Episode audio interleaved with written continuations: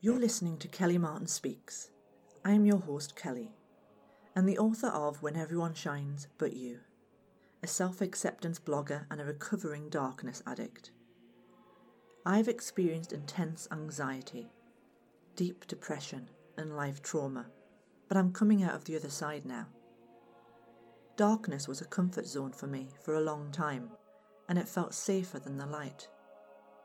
So in this podcast, I share with you my journey into the light, and how I move through challenge in an empowering way. I'll share with you tools and nurturing ways to embrace your humanity, and I'll bring along inspirational teachers to support your journey too. I was once a shy, scared introvert, afraid to speak, but that's all changing. Let's take this journey together and learn to fly.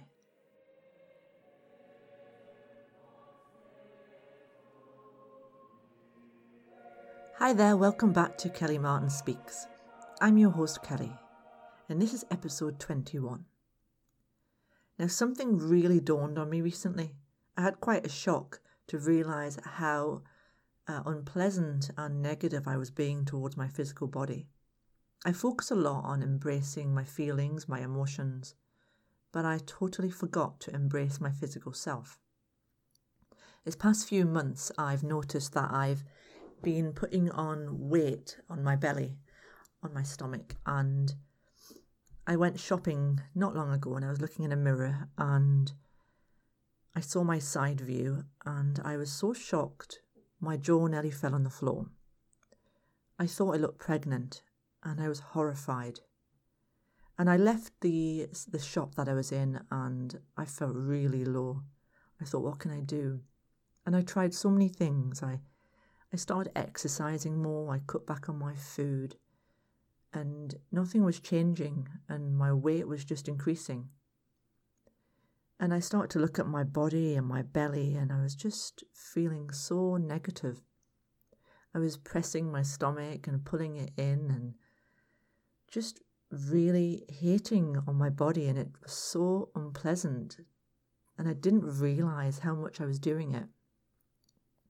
And then I came across this book called Body Positive Power. And, I can't remember the name of the author right now, but I will put it on the podcast in the description. And I started reading her book in my local Waterstones bookshop. And I really felt like she was speaking to me. I started to understand that this body I have, the ideas I have about beauty and attractiveness were really false and fake, an illusion. And I'd known this intellectually for a very long time. We all know how much airbrushing takes place in the beauty industry and on television. But I hadn't considered the fact that when we watch movies or TV, the majority of women and men are this perfect ideal. They have perfect skin, this ideal body shape, perfect size and height. And the majority of people or men or women who are bigger on television and movies tend to be portrayed as a comedian, somebody to be laughed at or scorned at. And this has been going on for a decade. And then I started to think about my childhood. I was brought up watching Disney movies and even reading picture books growing up. And all of the women were Disney princesses. They had extremely slim waistlines and the right shaped body, this perfect Barbie ideal. And I think as parents, you probably don't realise how much it affects children watching these movies. We think that's just harmless. They're watching a cartoon while we're cooking dinner or doing something else.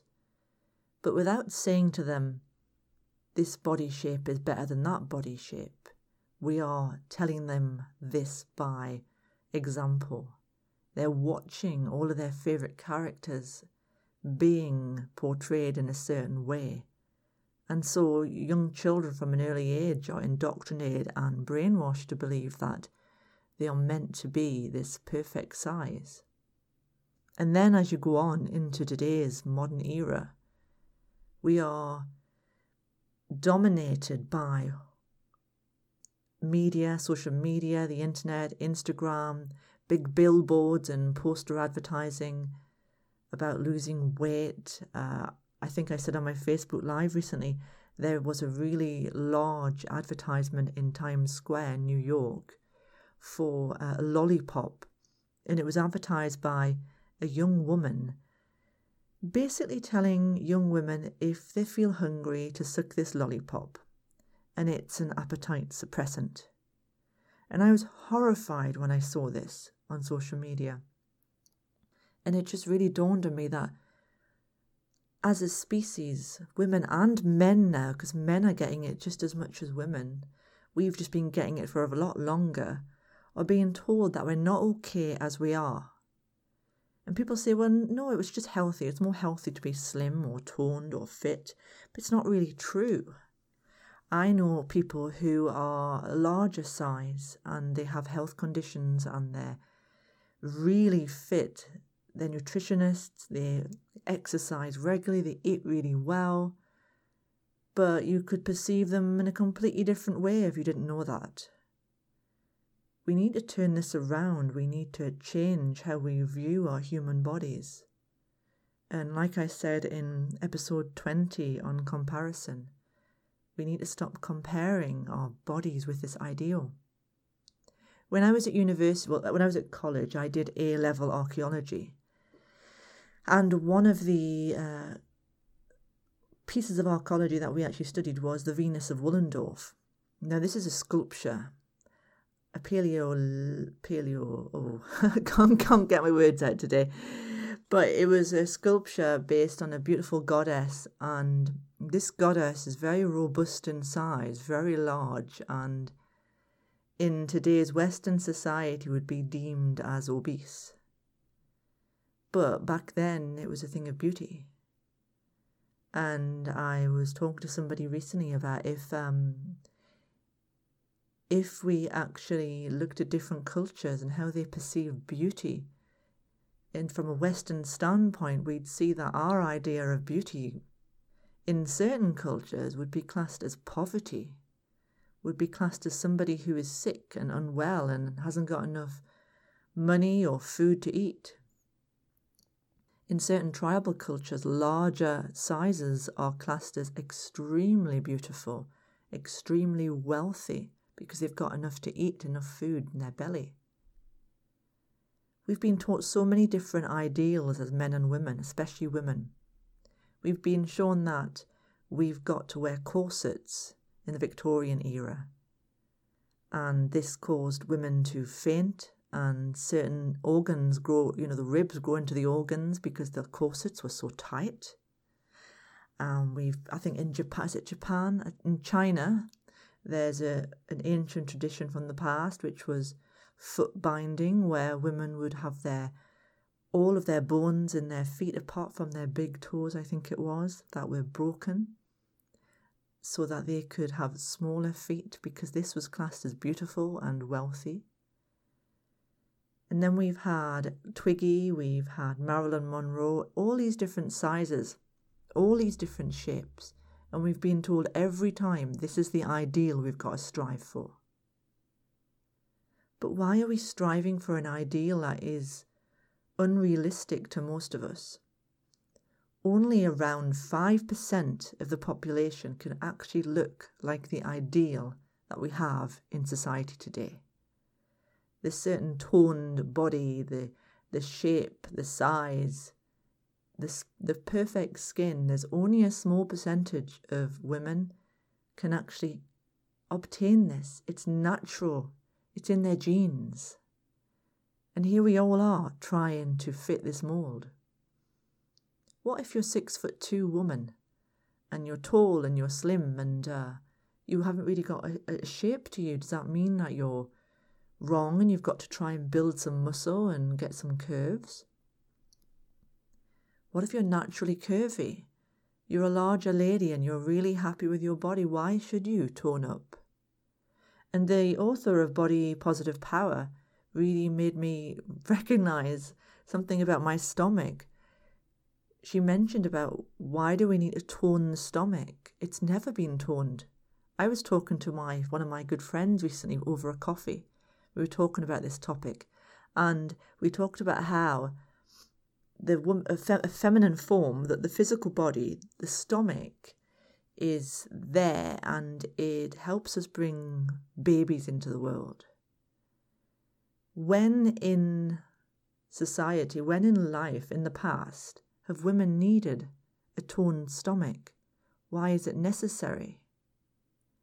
You don't see people in the past doing sit-ups or crunches or anything like that for their stomachs, because it wasn't classed as necessary. There were so many more important things in the world, like feeding the family, getting the crops in, making sure the home was okay. Yes, I know we've got a lot more time right now, but surely we can use it for far better things. And I'm not dismissing exercise. I do feel exercise is really important, but I'm just saying we don't have to be extreme about it. We have to follow our intuition and our instincts. For example, I walk every day, and I've just recently started doing weightlifting on my arms. Now, originally I did that because I wanted to get rid of this flabby underarm, which is called bingo wings in the UK, which is seen as a negative thing, and it's not a negative thing. And now I'm quite enjoying doing weightlifting because I just like the feel of the strength, and my muscles feel really warm after doing it.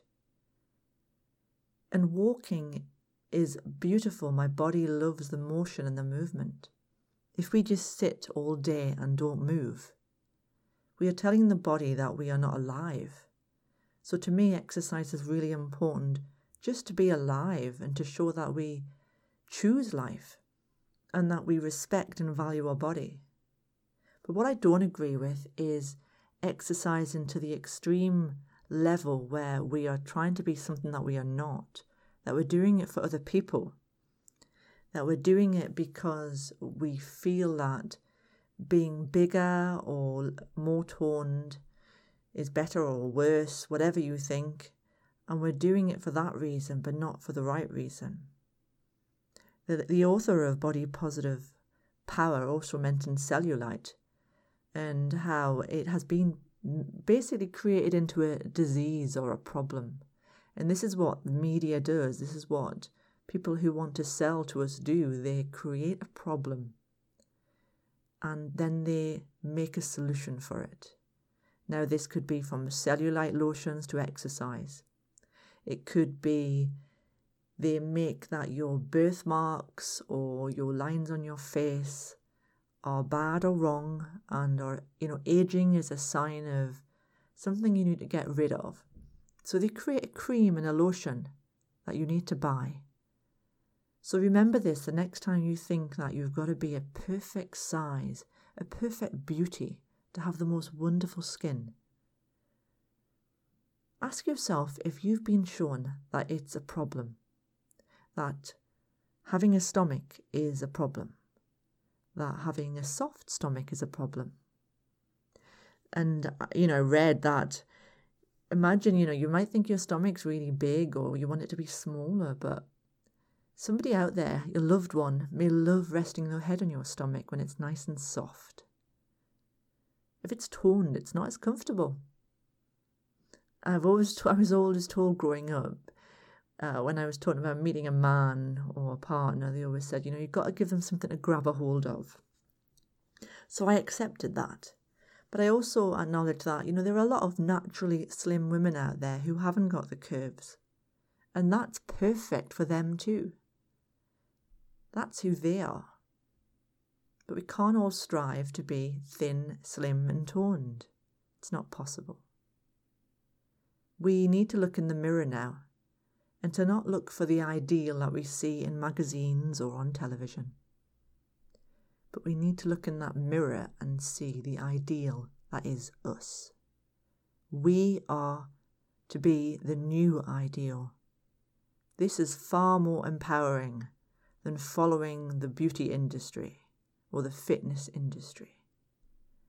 And I don't buy into the fact that, women or men have got to eat a certain diet to be healthy. You've got to follow your intuition. You don't need to go overboard. You don't need to eat in excess all of the time. Because if you're doing that, it means there's something going on mentally. There's a mental health issue that needs dealt with. But at the same time, you don't need to undereat either. If you're craving something, eat it. If you're not, don't. Don't eat something that you don't need. And when you are full, stop eating. But some days you may overeat, and that's okay too. Just everything in balance, everything in moderation. This is what life is all about. So it's just a little bit on being body positive. It's new to me. I'm just learning. And I'm still adapting to looking in the mirror and finding my own body and my own skin to be acceptable to me. Because I've had a skin condition called rosacea since I was around 26. So looking in the mirror has been a bit of a challenge for me. But I'm starting to look in the mirror and recognise that I really need to accept all of me now. Not just my emotions, not just my thoughts, but my whole being. And this is the most healing, loving thing any of us can do for ourselves. And imagine a world when everybody accepts who they are. It would be a completely changed world. Thanks for listening to another episode of Kelly Martin Speaks. If you have any ideas for topics for the podcast or anything you're struggling with right now, please email me on kellymartinspeaks@gmail.com and pop over to my new website, peacewithinradio.com. Thanks everyone. Until next time. Bye.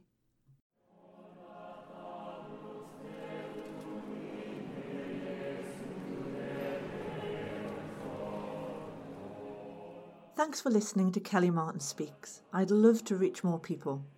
So if you could subscribe to me on iTunes and leave a review, this really helps. And if you'd like to support my work, pop over to kellymartinspeaks.co.uk to read more, or follow me on social media, or visit my YouTube channel. A donation is always welcome. Thanks everyone.